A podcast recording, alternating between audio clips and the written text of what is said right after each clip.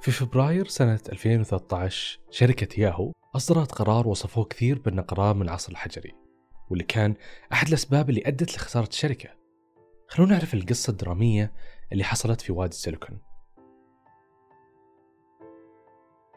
كان في امرأة تلقب بالأسطورة، والسبب هو النجاح الملحمي اللي قدرت تصعد فيه لمناصب داخل شركة جوجل، من موظفة بسيطة إلى نائب رئيس مجلس الإدارة، وبعد سنوات انتقلت لمنصب مختلف جدا وجديد، وصارت المدير التنفيذي لشركة ياهو. هذه المرأة هي ماريسا ماير. دخلت ماير بكل حماس الشغل، وقامت تحسن من الثقافة الداخلية للشركة، وجابت معها فريقها الخاص حتى تزيد من عوائد لشركة ياهو. قررت ماير أنها تستحوذ على موقع تيمبلر كوسيلة تواصل اجتماعي لجانب موقع فليكر اللي وقتها كان يشبه الانستغرام ذيك الأيام. ومع كل هذا ما زاد أرباح ياهو تتعثر. جاءت ماير بقرار صادم وعكس تيار توجه الشركات والجيل الرقمي. أعلنت ماير رسميا قرار منع العمل عن بعد. إيش اللي صار بعد هذا القرار؟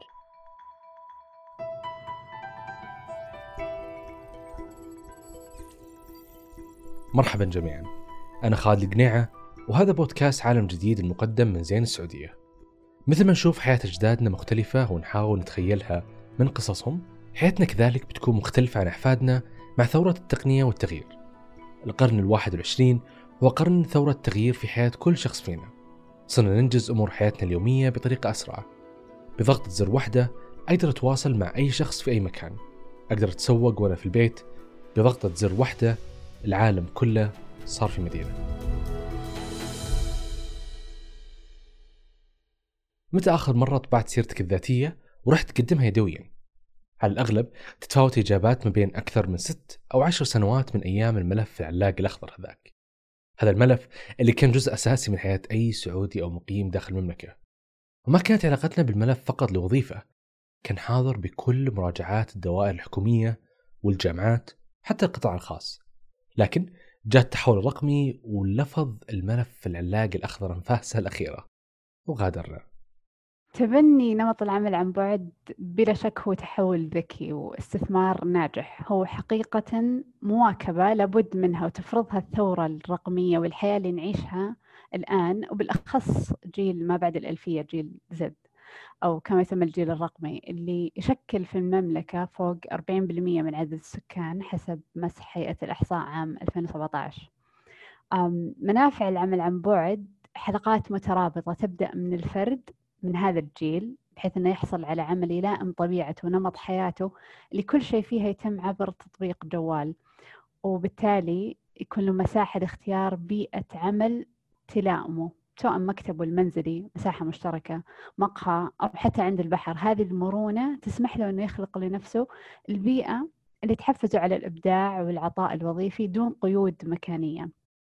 تجاوز هذه القيود المكانية أيضاً يفتح لرب العمل بحر من الكفاءات الوطنية للعمل من مختلف مناطق المملكة. أعمل في خدمات التوظيف الآن أكثر من ثمان سنوات.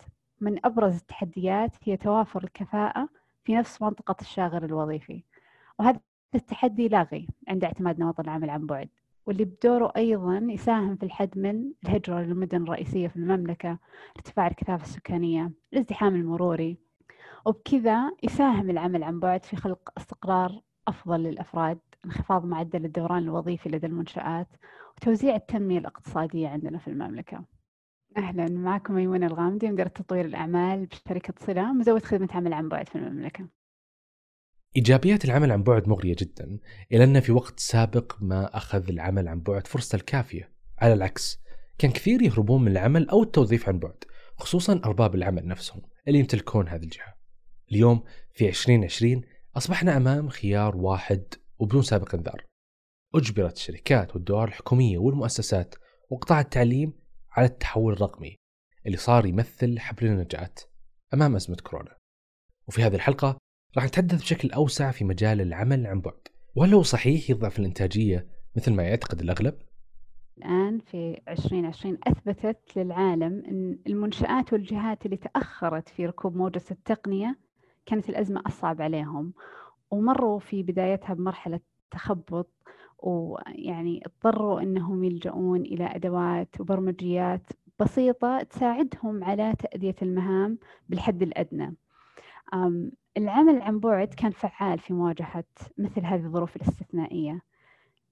لقياس مدى كفاءة العمل عن بعد وفعاليته، الأكيد أن المؤشرات اللي تؤدي إلى ذلك زيادة الإنتاجية، الرضا الوظيفي، معدل ارتفاع رضا حتى العملاء. الإحصائيات تقول أن تسعة وستين بالمئة من الموظفين أصبح رضاهم الوظيفي أعلى في ظل أزمة كوفيد تسعة عشر كونهم يعملون عن بعد. رضا المتعاملين أيضا ارتفع إلى خمسة وأربعين بالمئة نتيجة لتوافر الأشخاص لتأدية مهامهم بتركيز أعلى كونهم خارج مقر العمل وفي مناطق تعتبر مساحة أهدى لهم لتأدية مهامهم الوظيفية. من فهمنا البسيط وتحليلنا الحالي لسوق العمل، اكتشفنا أن إحنا لابد نواكب هذا التغيير وهذه الأتمتة اللي هي عنوان الجيل والحقبة الحالية. والكذا العمل عن بعد الآن في السعودية تحول إلى برنامج ترعاه وزارة الموارد البشرية، له نظام، له آليات ومستهدفات سنوية. مواكبة التحول الرقمي، هذا بالضبط اللي ذكره ستيف جوبز قبل ثلاثين سنة في مقابلة مع أحد الصحفيين عن موضوع الآلة اللي غيرت العالم. وأكيد كلنا عارفين ثورة الحاسب الآلي. As an example, in an organization, we're starting to see that as business conditions change faster and faster with each year, uh, we cannot change our management hierarchical organization very fast relative to the changing business conditions. We can't have somebody working for a new boss every week. We also can't change our geographic organization very fast. Matter of fact, even slower than the management one. We can't be moving people around the country every week. But we can change an electronic organization like that. ومختصر حديث ستيف جوبز هو أننا ما نقدر نواكب تغيير ظروف العمل بشكل أسرع. يعني من المستحيل أن كل أسبوع نعين مسؤول أو نغير المنظمة الجغرافية للعمل. لكن إلكترونياً نقدر نواكب هالشيء بسهولة وسلاسة. واللي صار عام ألف وتسعمية وتسعين ستيف جوبز طرح فكرة التواصل عن بعد بالأجهزة والإنترنت للعمل، وكان هالشيء على واجهة برنامج يجتمع عدد معين من الأشخاص فيه ويؤدون مهمة معينة في أي زمان وأي مكان. هذه المنظمات الإدارية الإلكترونية يمكن أنها تعيش لأي وقت وتنتهي بنهاية الحاجة لها. هالشيء سهل على الشركات أنها تتنظم إلكترونياً. مئات من البرامج اللي تساعد الموظفين على العمل بأي مكان وإنجاز كثير من الاجتماعات ومتابعة سير العمل أول بأول، مثل تطبيق تريلو أو سلاك، وبرامج الاجتماعات الافتراضية زي مثل زوم، جوجل ميت، والكثير اللي جت مع التحول الرقمي. لكن هل جميع الوظائف تناسب التحول الرقمي؟ نلاحظ الآن أغلب الأعمال والمهام تنجز باستخدام التقنية، برامج وتطبيقات. هذه هي كل حياتنا، وهذا هو تعريف العمل عن بعد، هي أعمال ومهام تنجز باستخدام التقنية. آه، ندير أعمال الفريق، نتابع معدل الإنجاز، المبيعات، المعاملات، كلها تقنياً. في موجة قوية تدفعنا إلى التحول الرقمي وفي نمو مستمر يشمل جميع القطاعات. وهنا وفي المرحلة الحالية ممكن نستثني المهن الحرفية أو ما يعرفون بالبلو كولر and pink collar، ومع ذلك الدراسات تقول حتى هذه الحرف والمهن الآن يطرأ عليها تطور صناعي مذهل مع الذكاء الاصطناعي، البرمجة وعالم الروبوتات. وبكذا في المستقبل كل اللي يحتاجه صاحب العمل هو أشخاص ذو معرفة تقنية بالإضافة لمعرفة حرفية لإدارة الآلة والروبوتات، وبكذا العمل عن بعد متاح لتحقيق الرضا الوظيفي وتكلفة أقل أكيد. لكن لا يمنع أنها حتظل في مهن أكيد ما يلائمها العمل عن بعد، ولكن الأغلب ملائم. صح، ما كملنا وش صار على ماير بعد ما أعلنت قرار منع العمل عن بعد. طبعا أرسلت لكل موظفين رسالة محتواها يا تجون للشركة يا تستقيلون. ماير كانت تبحث عن طرق تزيد فيها إنتاجية القوى العاملة، كانت تشوف اللي يعملون عن بعد هم سبب يضعف الإنتاجية، لكنها ما كانت تدري أن هالقرار حرم ياهو من أنها تستقطب أنجح وأكفأ الموظفين من مختلف الأماكن. وهنا انهارت ياهو وانتهت قصة الأسطورة ماريسا ماير. ماير تشبه كثير من أرباب العمل اللي عندهم مخاوف من التوظيف عن بعد. كل شيء جديد ومجهول ما زال المجتمع يخاف منه، سواء المنشآت أو الأفراد. وفي ظل كل هذا التحول والتسهيلات التقنية اللي نعيشها، في نمطية في التفكير لدى رب العمل أو الموظف، إنه لابد يكون متواجد لتأدية العمل، لابد يكون متواجد ليحصل على فرص وظيفية أفضل أو على فرص لاكتساب مهارات. وهذا أبرز تخوف يعيق نمو سوق العمل عن بعد عندنا، بحيث أن كل أحد يعتقد أن العمل عن بعد يعني حيز مستقل وأنا غير مرتبط بالأطراف الأخرى، والتغلب عليه يتطلب شجاعة وذكاء من جميع الأطراف، رغبة في خوض تجربة جديدة مختلفة واستخدام الأدوات الصحيحة. العمل عن بعد هو نمط وله أدواته، الأدوات هذه هي اللي تساعد على نجاح التجربة ونجاح نمط العمل هذا. اللي أنت تطبقه مع موظف يعمل داخل المنشأة أكيد ما رح يكون هو نفسه اللي أنت تطبقه مع موظف يعمل عن بعد، لأنك حتاخذ شوي من وقتك وجهدك أنك أنت تبني قناة تواصل مختلفة عن أنك أنت تجتمع معاه في ميتينج روم، ولكن تجتمع معاه فيرتشولي عن طريق قاعة إلكترونية أو إحدى الأدوات المتاحة للمحادثة الفورية. فهي مختلفة بطبيعتها، لها أدواتها أكيد اللي بتساعدك أنك أنت تقدر تخوض تجربة ناجحة وتكسر حاجز الخوف اللي عندك.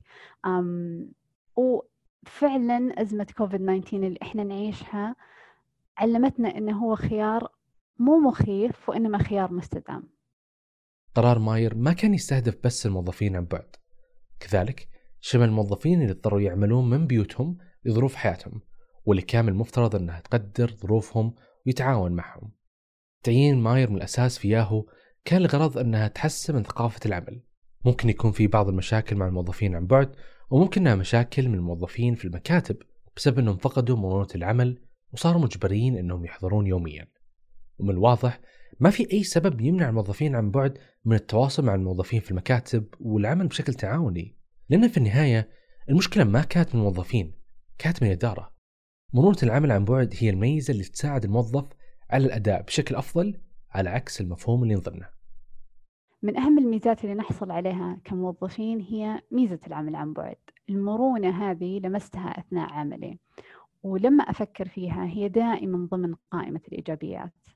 في ألفين وثمانية عشر واجهت ظرف عائلي طبي يتطلب تواجدي في المنزل لتقديم الرعاية الصحية، وعلى أثره أخذت فترة إجازة، ولأنها ما كانت كافية ألحقتها بفترة عمل عن بعد. هذه الميزة والمرونة في العمل ساعدتني في تجاوز مرحلة صعبة دون شعوري بالتقصير تجاه العمل أو الأسرة، وما زلت حتى الآن أشعر بالرضا والامتنان كوني لم أتعرض لضغوطات قد تدفع آخرين في بيئات عمل أخرى للاستقالة. نمط العمل عن بعد عزز عندي الولاء الوظيفي، ساعدني وساعد المنشأة على المحافظة على معدل إنتاجية وربما زاد أيضا، وهذا شكل من أشكال الاستثمار في الرأسمال البشري التابع للمنشأة بنظري. التحول الرقمي في العمل والتوظيف كان موجود من سنوات كثيرة، وكاننا كنا ننتظر أزمة تجبرنا نلتفت للتقنية ونستغلها في تسهيل أعمالنا. كم من معاملة وكم من وظيفة وكم من اجتماع اكتشفنا الآن أنها ما تحتاج كل هذه التكاليف من مكاتب وبدائل نقل وسكن. وجود التقنية اللي ساعدت موظفينا العمل من أي مكان حلت مشاكل كثيرة. وأكيد العمل عن بعد يحتاج لسرعة إنترنت عالية حتى نكون على اطلاع أول بأول على التحديثات، وحتى نحضر الاجتماعات بدون ما يسمى لاك أو تقطيع. ومع الجيل الخامس اللي تميزت فيه شركة زين بأنها تمتلك أكبر شبكة جيل خامس في الشرق الأوسط في ثمانية وثلاثين مدينة، صار العمل عن بعد أسهل وأسرع. نهاية ياهو كانت درس لكل مدير تنفيذي ولكل منظومة إدارية وشركة ومؤسسة نتعلم منها. مهما كان حجم منظمات العمل فهي بحاجة لمواكبة التطور الحاصل في التكنولوجيا، وأيضا التماشي مع التحول الرقمي اللي راح يزيد من فعالية العمل أكثر.